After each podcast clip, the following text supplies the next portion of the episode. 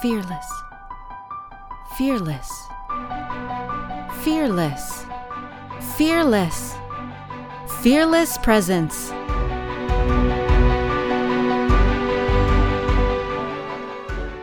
I don't know anyone more fearless than my guest today. This is somebody who really embodies fearless presence at a level that that isn't even demanded of most of us. She's a dancer, choreographer, and joyful spirit, uh, and an activist also. And one day, a series of decisions led to an injury that transformed her ability to move. And since then, she's been on a mission to open the door to feelings and emotions and movement in new ways. Her award winning documentary, Move Me, is a must see. It will move you. Welcome, Kelsey Peterson. Mm, I love that intro. Thank you. You're welcome. It's so good to see you. It's been a while. We, you know, you're certainly for all the uh, delightful transformations I've been able to help some people with. You're the one that I so wanted to really uh, create something amazing with, and it's uh, and your you know your situation is challenging. Yeah, it has different layers of challenges for sure, and they unfold. They've they have unfolded a lot throughout the years, and and they still do. I mean, it's just it's just a different kind of unfolding than uh, my able-bodied life, I guess. Yeah, yeah. So, mm-hmm. can you give everybody a little background on sort of what your uh, your life transformation and challenge has been? Yeah, yeah. So, I'm Kelsey, um, and I was a dancer and a yoga teacher and a very like independent and active person my whole life, um, and adventurous, I would say. Um, I kind of always loved like the challenge of um, seeing like what would happen if I went down this path and how I could improvise my way through it and out of like any tricky situations. And I ended up in a really big tricky situation when I dove into Lake Superior when I was 27. Um, so it was 10 years ago, uh, this 4th of July, actually. Um, I dove into three feet of water and I broke my neck in three places. So I broke C5, 6, and 7 and was instantly paralyzed from the chest down with limited arm function and no hand function. Um, so my life changed very quickly and very dramatically. Um, and so the last 10 years have really been this really, you know, profound journey of adaptation and um, healing and growth and self love and finding community and all different sorts of ways to become the person that I am now and that I want to be and that I want to keep growing into, you know. And really, I know you you said you were a dancer, but really you you still dance in some ways. You are a dancer. That's true. I am still a dancer. um, but I was before too. And that was like, you know, that's been my identity for pretty much my whole life. Yeah. Well, and I love, you know, when I was really uh, when I was thinking about, uh, well, I'll say Kelsey's got this amazing documentary about her story that we're going to get into a, a little bit more. But when I was thinking about like your old story and your new story, that your, um, because you're, it's very easy to say that your able bodied life was your old story and your spinal cord injured life is your new story. But I really like the documentary really left me with like, oh, their spinal cord injury is their old story. And there's this whole new story that's coming mm-hmm. through that's evolving. And I really, it was so powerful. I loved the part where uh, you were in the doctor's office and the nurse was asking you about your injury and you said you didn't want to rehash it. And I think that's such an important uh, medicine reinforces people's stories in ways that don't always serve them. Mm-hmm. And I thought that mm-hmm. was such a beautiful moment of claiming your own power and so i would love to mm-hmm. just to hear a little bit more about um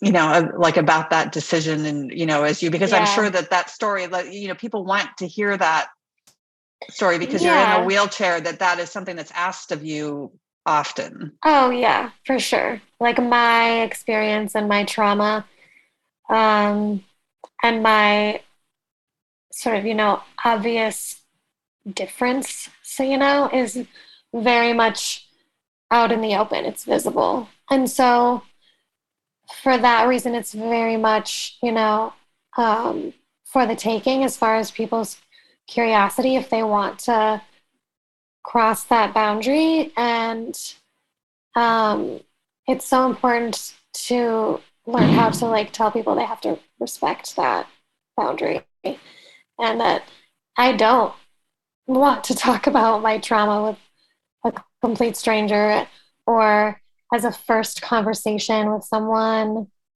Um, well, and even in a medical or, setting, or especially just... in a medical setting when it's right. like you're in a position of authority, kind of already, or like power with this white coat in your, you know, medical examination room, and so it's like it gives them a sort of permission to ask that question when it's really not pertinent most of the time, you know?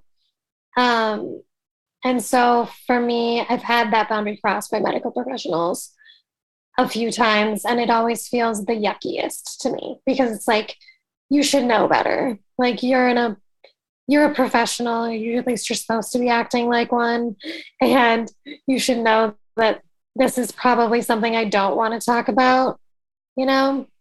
And it, it is, it really is asking me to like, to relive and rehash a trauma. And th- it's not like I'm going to, you know, go up to someone and be like, hey, do you want to talk about the worst thing that ever happened to you? You know, you know it's well, just, absolutely. And it's that not... way, it's kind of bizarre.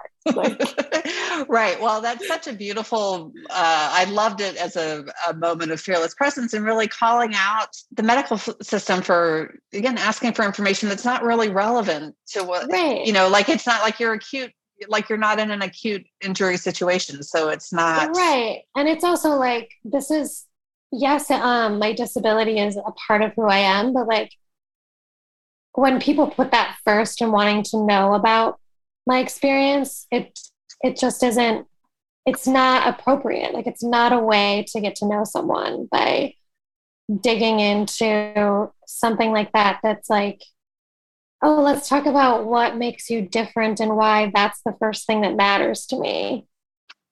Like nobody would walk up to anyone and say you know like tell me about your sexual assaults or like you know, like, have you ever been raped? Right, I want to know, you right. know, or something that was that, you know, like again, the worst thing that had ever happened. Right. Exactly. To them. And mm-hmm. so I absolutely, uh, yeah. so I commend you on having that. It was one of those like, you know, it's a tricky thing to do because you don't want to, I don't want to shame anyone.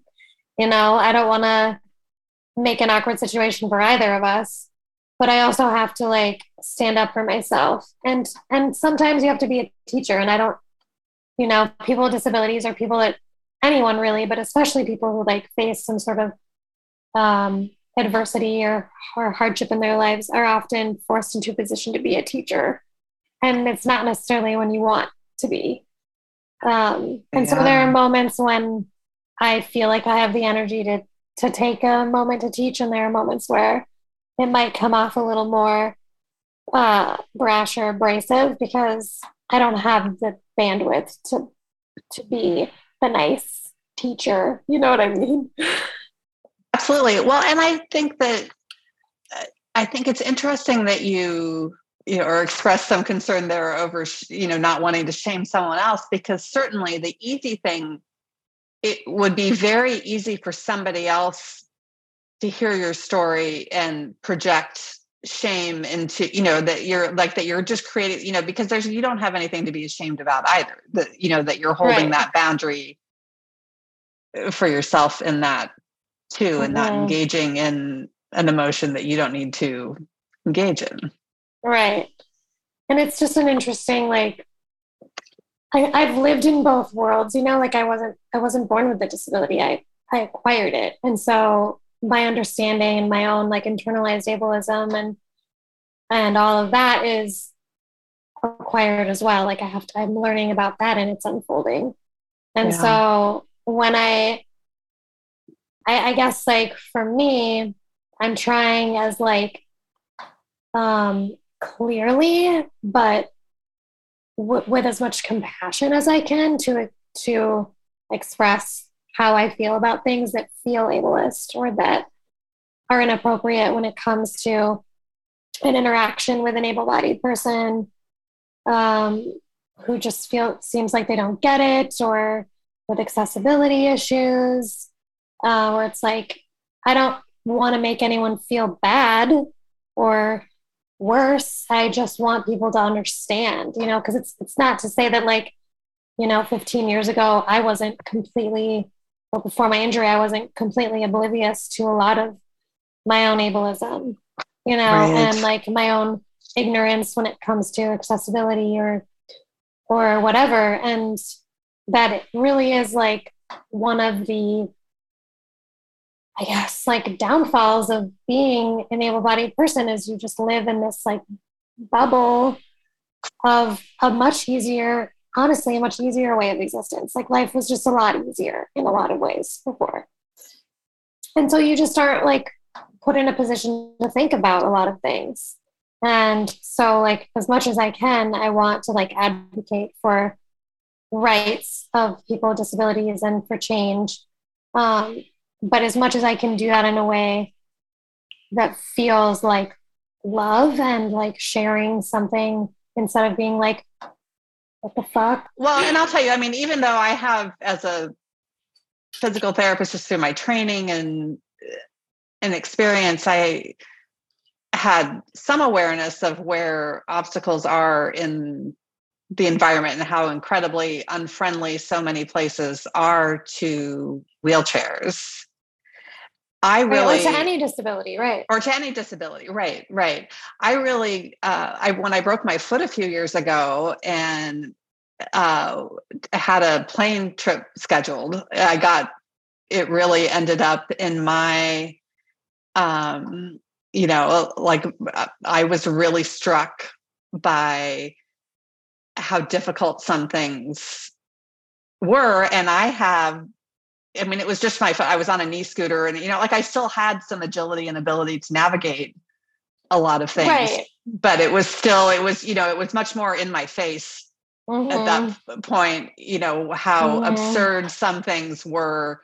Uh, yeah, you get a dose. And you arranged. also know like, okay, this is going to heal and then I, and go Absolutely. Away. Right. But you have this, like, you have this little, like, um, keyhole view into an existence. And hopefully that like you know for a lot of people everybody ends up disabled at some point in their lives with a sprained ankle or whatever it might be. And so hopefully that's an opportunity to learn and and gain some more empathy Absolutely. and, and yeah. you know advocate for change or help somebody out. Yeah. Interesting.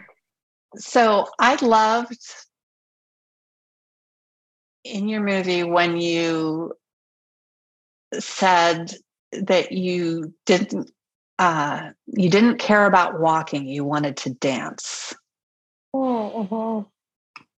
and so tell me a little bit about your like if you were going to write an I want song, like how Simba and the Lion King sings that he can't wait to be king, and the Little Mermaid wants to be part of our world. Uh, What's Kelsey's I want song? my I want song.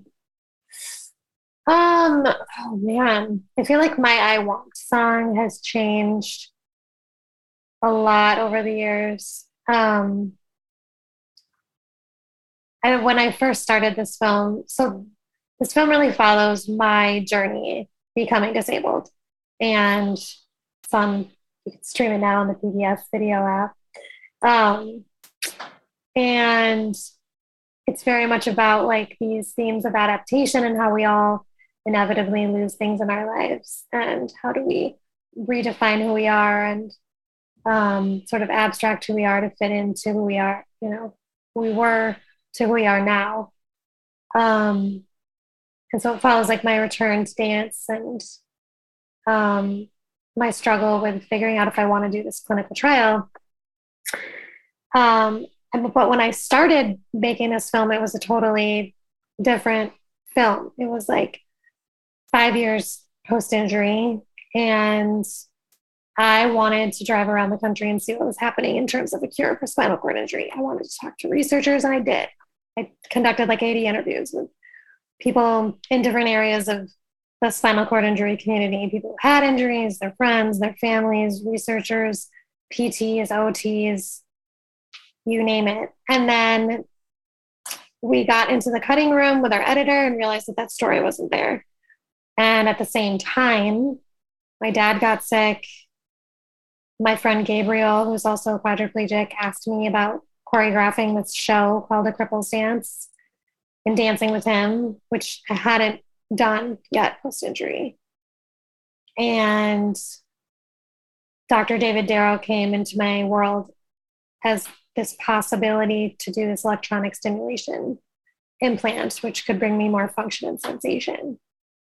Um, so the film, I really was like, okay, this is an opportunity to pivot and be really vulnerable and share my story and I think make a better film and a more honest film and a more relatable film.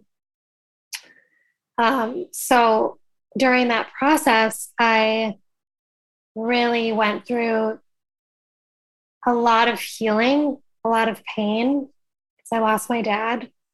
Um,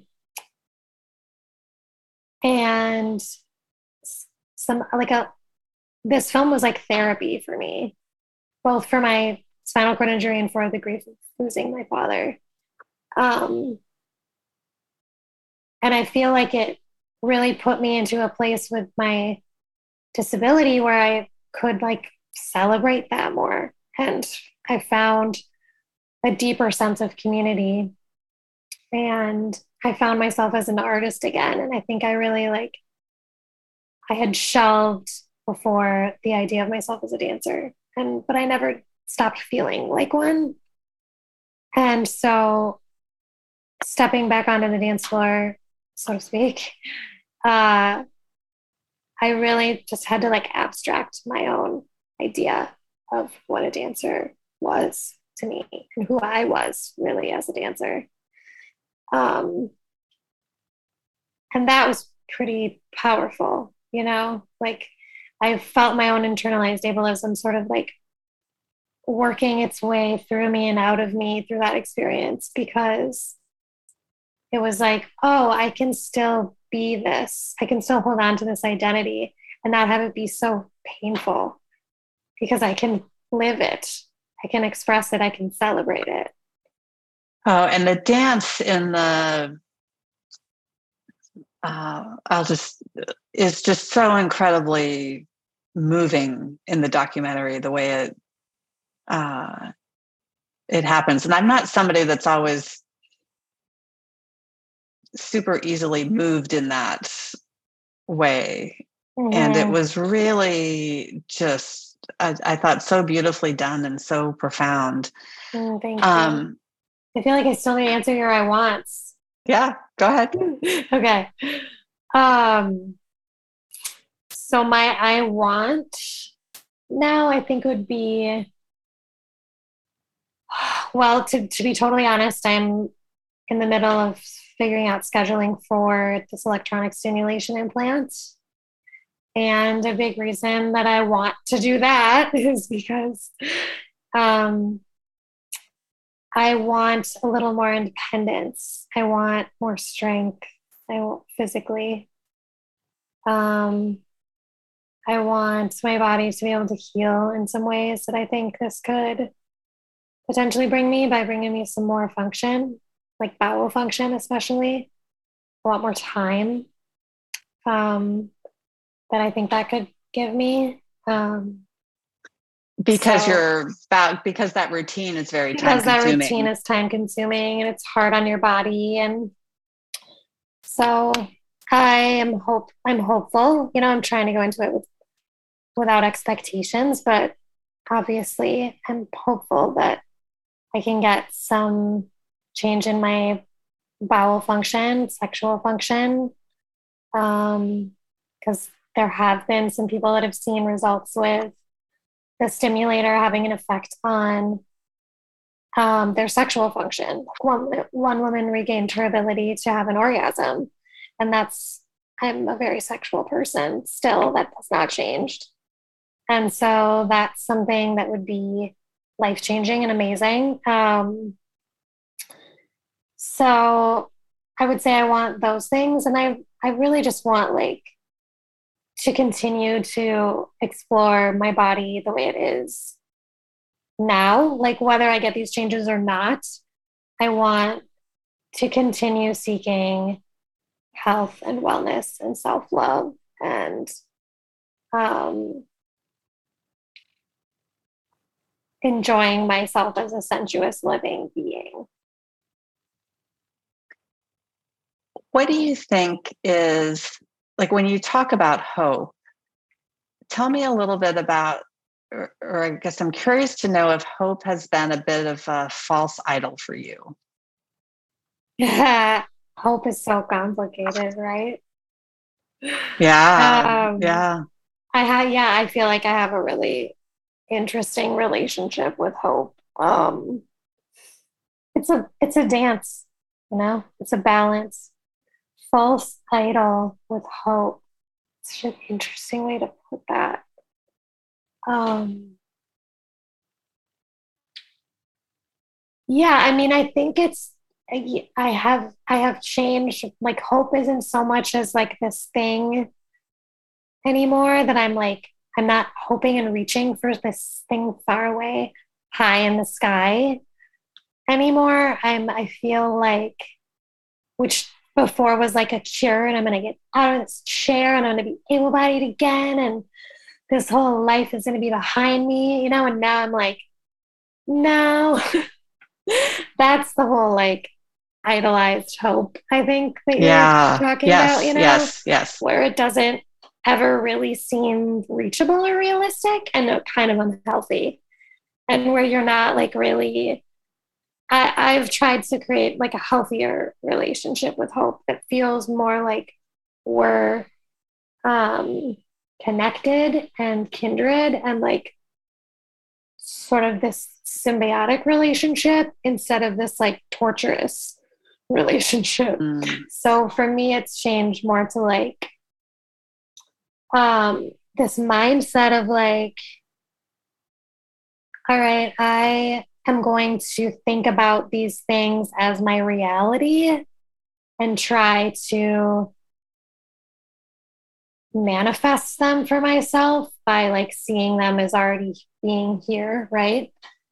Um, and but I'm really just going to be like wishing for my like own light and my own like future of brightness and happiness. And it doesn't have to be wrapped up in those things, if that makes sense. Yeah, absolutely. The it does. And you know, knowing you from, you know, for a little while through our chats on Zoom and also uh, through the documentary, I one of the things I was really moved by is your ability to find joy. Mm. Your ability to really uh, like because you very clearly have these moments of just you know where you're laughing and you're really in um you, you know that you're like you're really able to hold your joy in the midst of having a lot of other emotions too mm-hmm.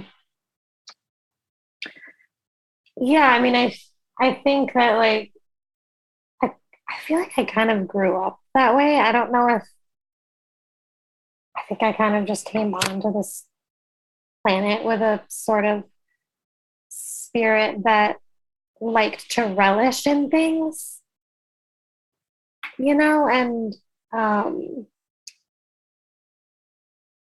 I think I'm. I was also, you know, oh, I, I think part of my upbringing too has made me a little bit more resilient than the average bear. Um, I think I generally have a sunny disposition. And so I feel really blessed to have come into this life and this position, you know, and, and going through what I went through with that, with my upbringing and with the essence of who I am already. Um, because it, I think, has made all of the hard things that I've endured um, a little bit easier to manage. Um, I also have an amazing support system, so that's completely invaluable. Um, but yeah, I, and finding joy has definitely like it's changed. You know, you've I've had to figure out different ways to find joy. You know, because I can't do the things I used a lot of the things I used to do, and if I can, that they're a lot of them are very different. It's a different approach. And Gabe and I talk about that in the film. Um, he's one of my best friends, and he's a C5 quadriplegic and a beautiful musician. Um, and just a, he's brilliant, honestly. Um, and I feel like he and his dad are kind of the Yodas of the film. But he and I talk about how you know, I'm still seeking the feelings I got from the things that I loved, like what it felt like to dance as an able bodied person. And I love dancing now, but I still do miss the way it felt to dance like an able bodied person. I think I get there though in certain times when the whole world disappears and I'm just fully present and fully in the moment and like nothing else exists, you know, and you kind of feel like you're flying on fire. It's kind of like that same sort of um, th- those emotions. I think are what he and I and all of us really are trying to attain. It's like, okay, if I can't be this person and have this experience the way that I I used to, how can I how can I have those feelings in different ways? How can I create those emotions and those moments of joy in new ways? So it's like you're like discovering this whole new version of yourself and how you are going to relate and interact with your world in order to like have, in order to feel joy and it's so important but it really is this like investigation uh, kelsey i can't tell you how brilliant i think that is as a way of life for anyone and as a uh, uh, you know and a role modeling that for everyone that's what I love about this film because I feel like yeah. it's so relatable in that way. Like I think people can put themselves in my position, even though it's something that might be completely new and foreign for them to see. But I think there are those moments where you're like, oh, I can see myself in this person, and I and I love that because it, we're all changing throughout our lives. We're always changing and we're always having to adapt. And I think it's like both our profound privilege and responsibility to be in constant investigation of who we are at any given time of our lives in order to like maximize our human experience. Yeah, I hope I would love to um I will say we're gonna like I would love to have more conversations about that piece or like and really see you speak on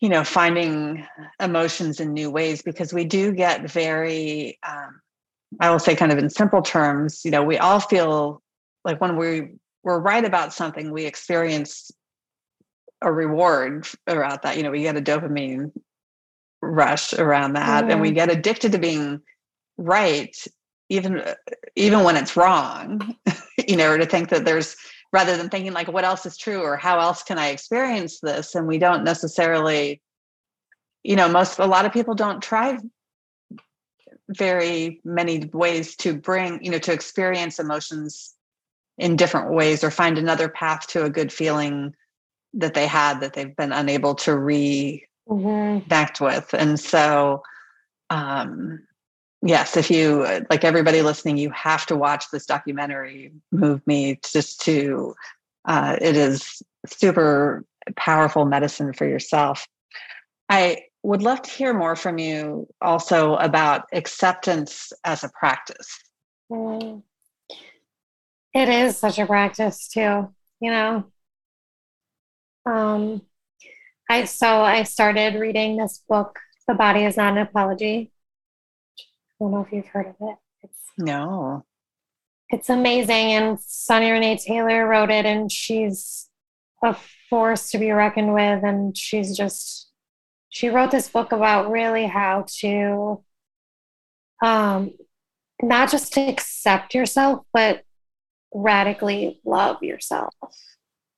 And that was like this just deeper dive into really moving past like all of these things that we're conditioned to judge our body with like we're you know from the time we're especially in our culture we're just so like fed these like gross levels of perfectionism that we're supposed to reach and these like awful body image um, messages that come from everywhere all the time especially as women um, but also as people of color or queer people or people with disabilities.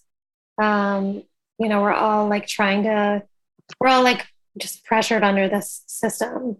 And um, it's really revealing to start to see like how we can peel back the layers and and investigate like oh why do i think this way why do i feel this way um, what are these patterns that i've or these thought patterns that I've developed that are really um, negative and are really getting in the way of me loving who I am and my place on this earth.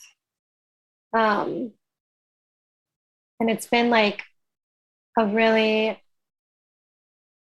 rewarding and fascinating process for me to get to know my body again. You know, like I've really had to I mean, I've done practices where I'm in the shower and I'm, you know, just washing my body and saying, I love you while I do that, you know, because I have felt so separated from her for a long time, like, especially when you can't feel. It's a very potentially lonely and disconnected experience. And I don't I mean, I think for any of us, it's really easy to get disconnected from our bodies because, like, if we're sick or we're injured or we don't like our bodies, we don't like the way they look, we don't like, you know, we're comparing them all the time. There are just so many ways to start to disconnect the head and spirit from this vessel that we live in. And that's a really complicated way to exist. It's really sad honestly, and really, really hard. And so I think just like the more that I've worked to connect to my body again, the more happiness it's brought me. Um, but it's like a, it's definitely a daily practice, you know, because especially not being able to move or feel, I'm, I feel like every day I'm having to think about oh, what can I do to interact with this body, feel love for her, you know, like do I take a yoga class in my chair today or a dance class? Or do I just like rub my legs while I'm, you know, leaning up in bed or take a bath or, you know, put some delicious body oil on or whatever it might be. Um, but I feel like that's started to be on my radar a lot more instead of like ignoring this and keeping away from it because it's uncomfortable or I don't like the way it looks. I'm instead trying to communicate with my body more and embrace it and like give my body and my mind affirmations of love so that I feel like this whole person in existence instead of this like broken being because I'm not, you know there's so much beauty and wisdom and all of that. And I think what's so powerful there, because it would be so easy to say that with the, your limited movement and not having the sensation, well, what are you getting? You know, or what's the reasoning or the science behind that? And certainly the uh, intention, like the research around intention, is so incredibly powerful and really having that i love how you're giving yourself uh, not just the the movement you know piece of it in you know the physical touch even though you don't process that in the same way that you used to but but creating those like those are very powerful intentions that you're setting with all of that too mhm yeah and then it feels like I'm not just this like floating head, you know, and shoulders. I'm like, I'm actively participating in my physical experience.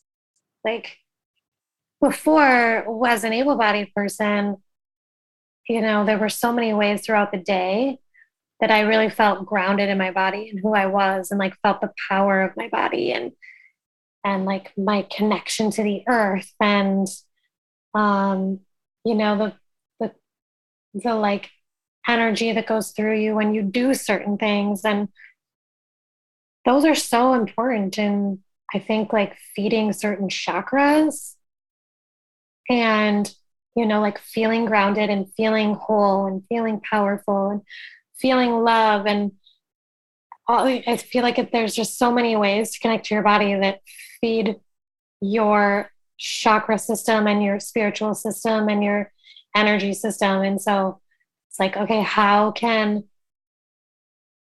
I do that in this body? You know, even though I can't move 75% of it. So that's been this like awesome and frustrating and fascinating exploration. Well, and so inspiring too for, I'll say personally for myself, and I think for able bodied people in general, because that, you know, the first,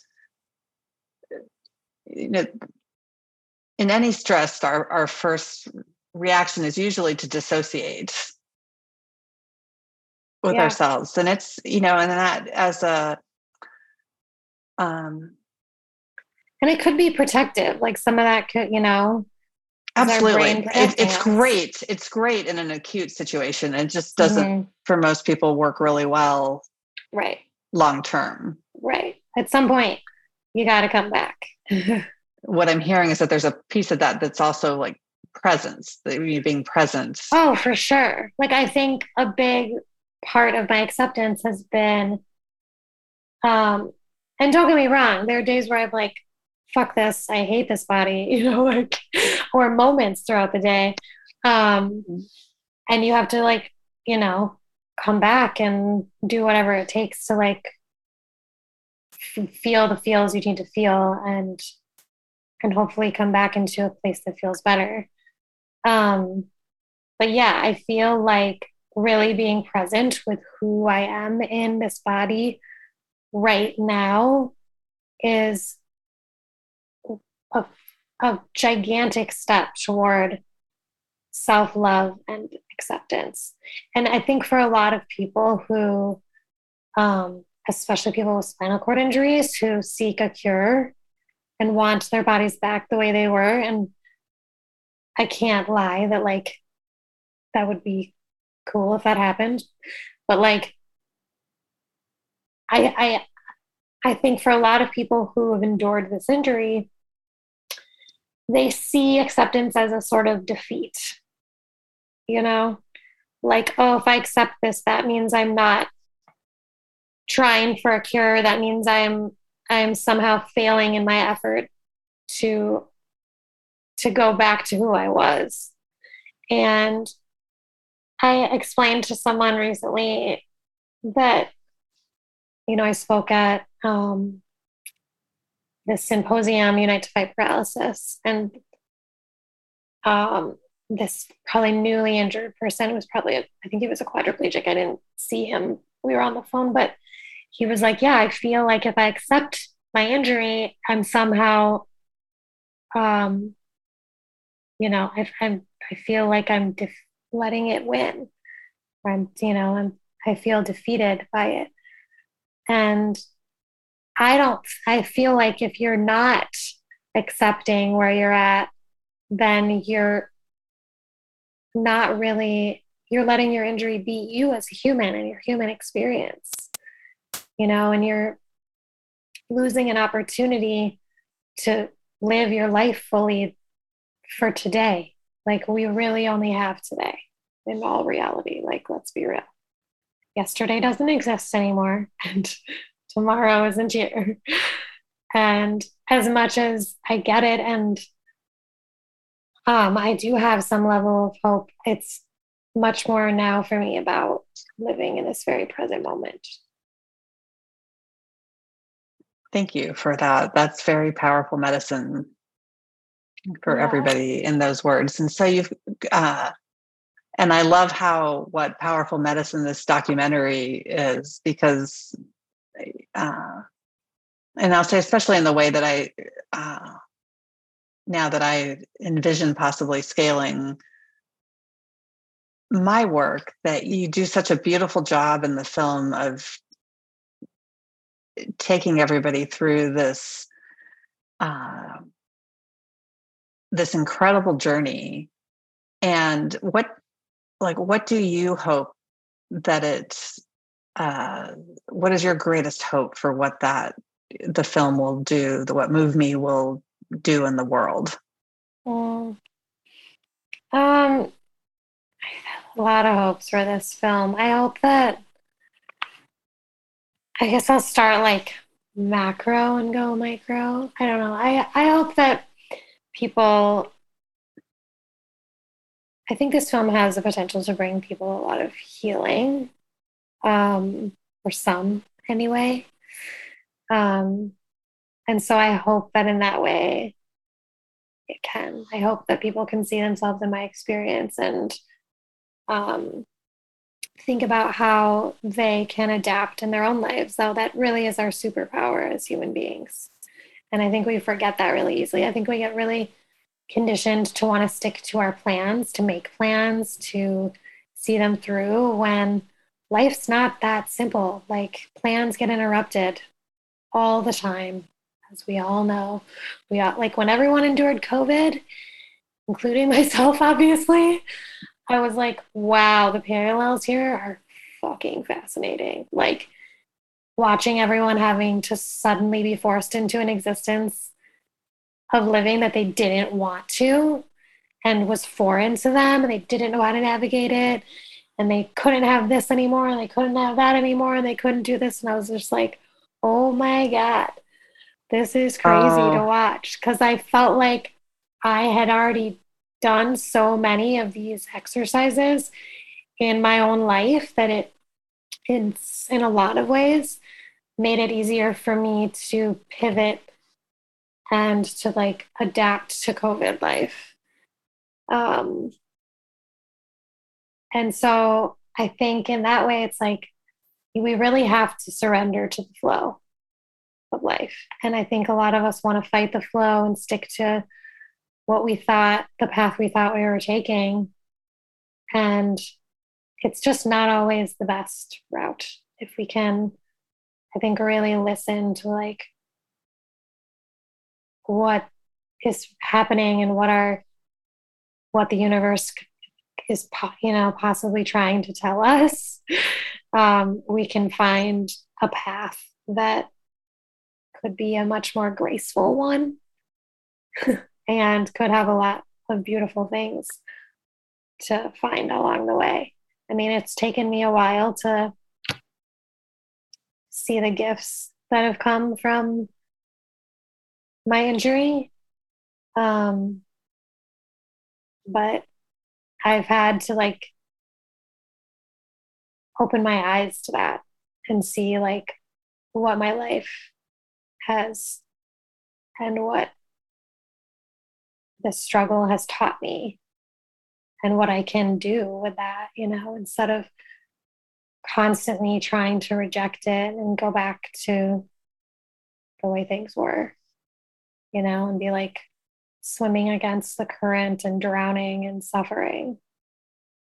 I feel like my life has allowed for a lot more serendipity and um, joy and gifts the more that I listen to the messages that are coming to me and love myself and be more in my experience. The your dance performance in the documentary where uh, and you're supported from behind by another yeah dancer mm-hmm. You're on the floor and it reminded me so much of an Andean proverb that I love that says, Your future is behind you, propelling you forward. Mm-hmm. And your past is in front of you, waiting for you to make peace with it and clear your way. And the relationship that. in that dance of you and the other woman was so, like, really struck me. Like, I felt like you were dancing that proverb. I love that. Oh my gosh. I'm totally going to watch that piece differently now because I remember you telling me that during one of our sessions and it like just envisioning the the piece and like that forward sort of falling motion that I do. Mm-hmm. It looks so different and has such a different poetry to it when you describe it with that proverb. I love that. I have to say, was sobbing. It was beautiful. Oh, oh, good. I love making people sob. um, I have to say too, like I hope that this film brings a lot of awareness, you know, to people surrounding disability and disability justice, and I hope that people with disabilities feel seen and represented. Um, I think that's another big reason why this film's so important to me is because I'm not just the subject of it. I direct, I co-directed it um, with my partner Daniel Klein, my film partner Daniel Klein, who's amazing. Um, but it was, I think, you know, nothing about us without us is is what um, it's become. A, you know, a slogan for inclusion and um, equity and spaces for all people, but for people with disabilities. And I hope that people really can like feel that when they see this and start to want to um, try to be the change that we need. Tell everybody how they can access the documentary. So, Move Me is streaming on the PBS video app right now. Um, so if you just go to pbs.org slash move me, you can find it that way and watch it anytime on your app. Um, um, beyond that, follow us on Instagram at Move Me Movie um, or on Facebook. And yeah, I'm just, I hope you all get to see it and I hope you like it. Oh, it is, uh, it is it is worth your time. Oh, absolutely to to see it and i encourage everybody to uh, to check in with your body your own body before and after you watch it and see what's what changes. Mhm. because it takes you through a really uh, a really powerful physiologic uh, process. I'll just say, like in my own nervous system expertise, that I was like, I was like, oh, this is really. I could really feel the whole uh, the, the beauty and the Mhm. tension and the stress and the uh, you know uh, uh, yeah it was all, all the different things there and i certainly hope for all the uh, um, you know and it i like i'm sure that it already has and will continue to, to do a lot to improve awareness and may it also uh, get a lot of action and reward in the world too that you know to change people's behaviors and see things differently and allow them to move through the world as beautifully as you do Mm. I'm trying every day. Thank you for saying that. I appreciate it. well thank you so much for your time today kelsey it's always a delight to chat with you and we'll have to do this again Oh my gosh, yes. Always a pleasure. Always enlightening and interesting with you. Thank you for listening to the Fearless Presence podcast. Text Fearless to 411 321 to take your first step into fearless presence. For international numbers and more information, including my free playbook, Six Steps to Fearless Presence, go to fearlesspresence.com. Be sure to subscribe for more inspiring stories and information to help you step into your fearless presence.